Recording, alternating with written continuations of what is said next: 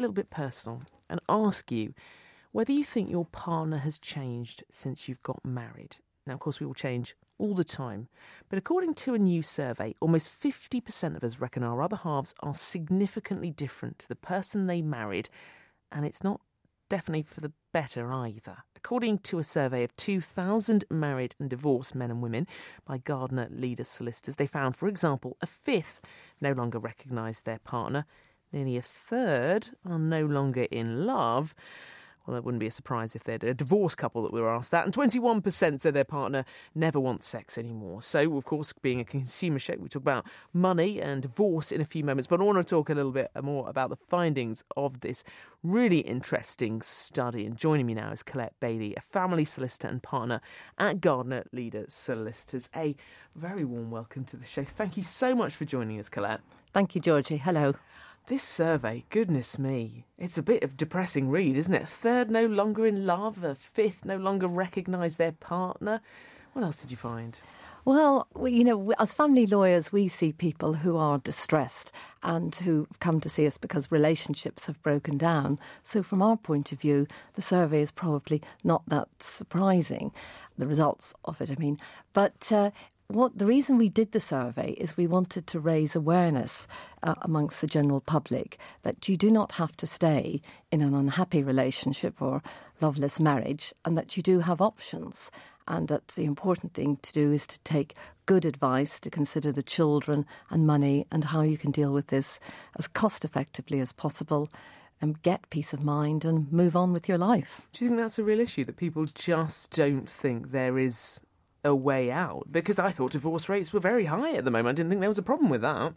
Well, I think a lot of people are unsure as to what it means, and some people, until they come and find out what it's going to cost, what is the impact upon me, how will it affect my children, sometimes just struggle on with the situation, which is not really good for them and may not be good for the family as a whole, may not be good for their mental health.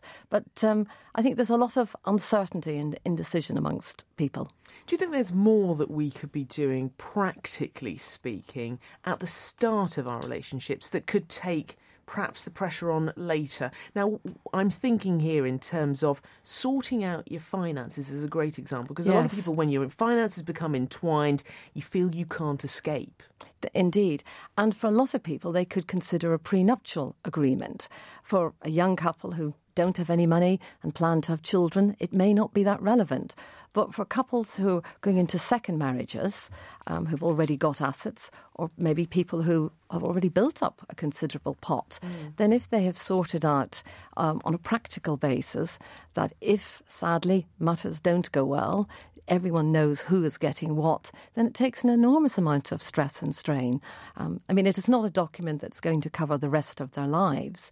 It has to be regularly reviewed um, and to take into the situation that there will be changing circumstances and also the impact of having children and covering the needs of everyone, husband, wife, and the children. In your experience, how much of a problem is money? Money issues, money worries, the way the other person perhaps spends their money. How much does this contribute to, do you think, the, the cases of divorce that you see?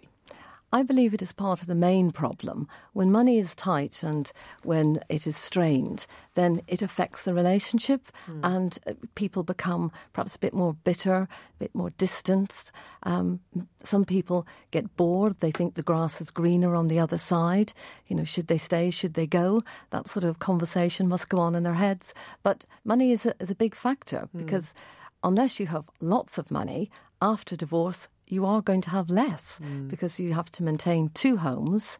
Um, so two into one doesn't go very well. No, it doesn't indeed. Well, we'll talk about divorce in a little more detail, but I'm wondering if issues like you mentioned there with money and it can affect the way that you see your partner. Let's talk a little bit more about those findings that you had, and, and perhaps money might have been a reason that a fifth no longer say that they recognise their partner, a third no longer in love.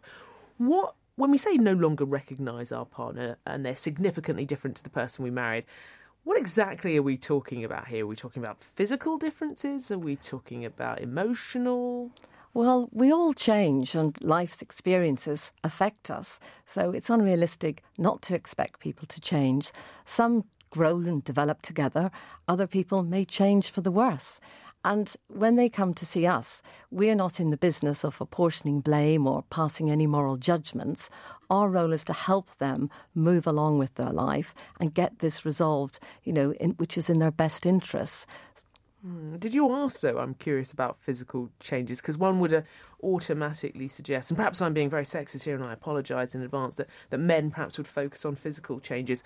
I, is that the case? Well, I think that's the result of the survey. There was a figure saying that um, more men were bothered about their wives putting oh, on weight than um, women were. Goodness so me. that does seem a bit sexist, but that's what the survey actually found. And turning moody apparently is one of the most common changes for men I should say men, not just women, men and women. Indeed. Um, but as I say, it's part of life's tapestry. People mm. change if, if they've lost their job, there's sickness, there's family issues to deal with.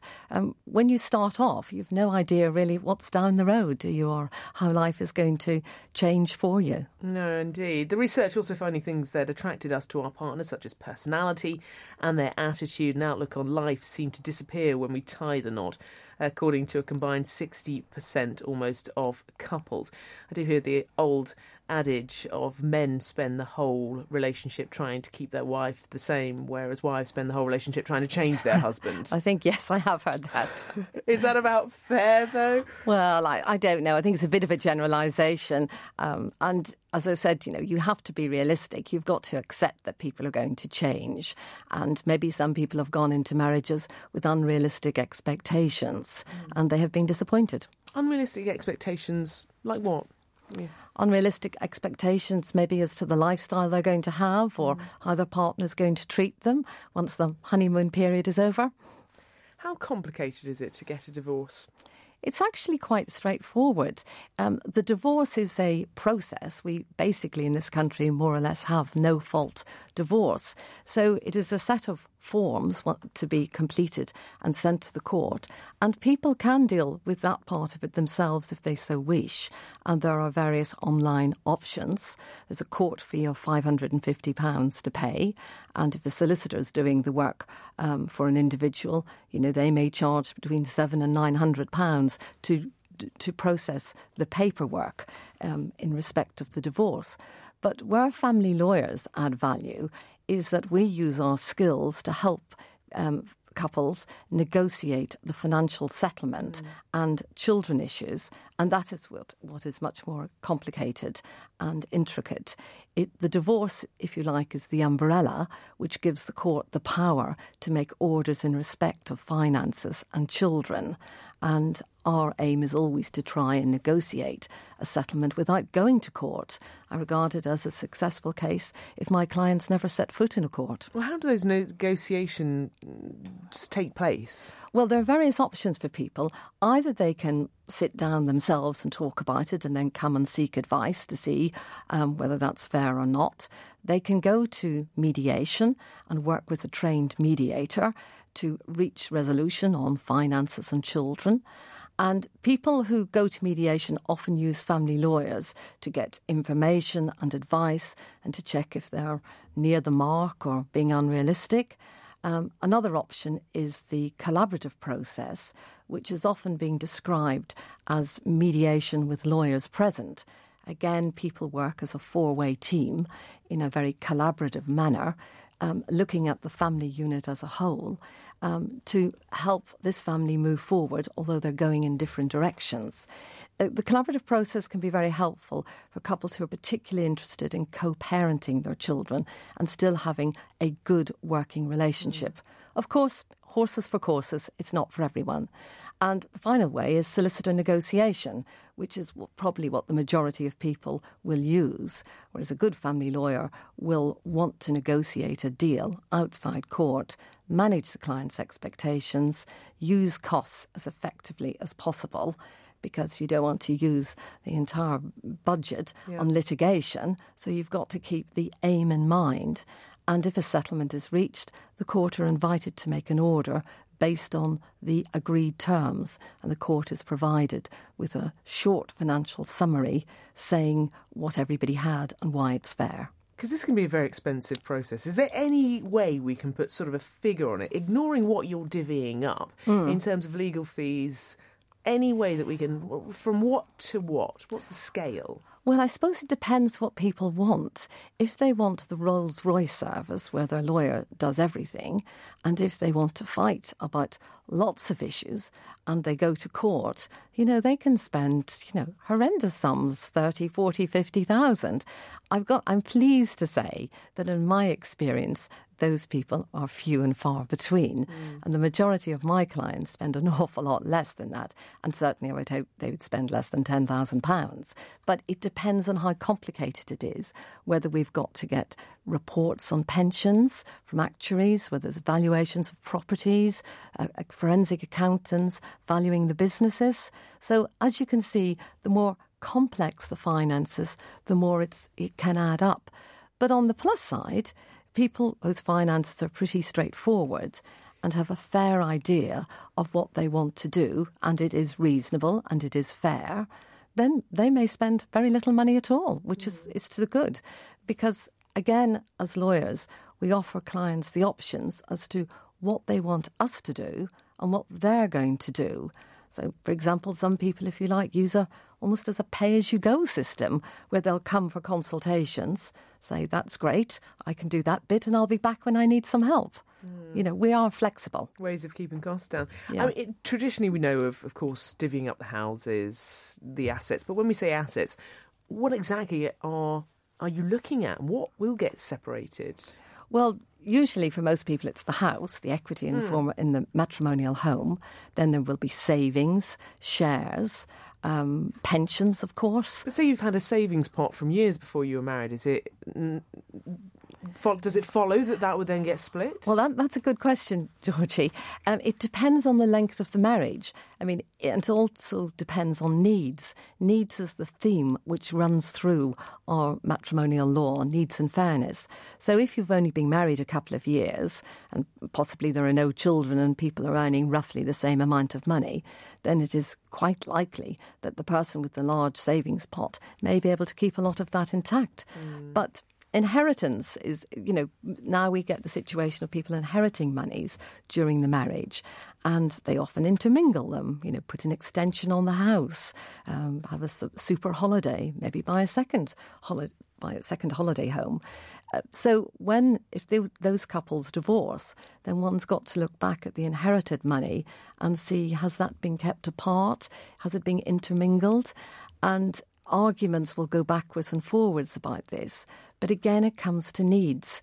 If one, if the court needs to touch the inherited monies to provide fairness and homes for both people and their children, then they will do. You talk about inherited money. What about the gifted money? What about the bank of mum and dad? Well, again, that's uh, that's very popular at the moment with um, young people finding it difficult to buy properties, and from from the parents' point of view, they may be a little worried that their offspring's relationship is not going to go well, and concerned that their money that they're putting into it, you know, may get lost in in the fight between them.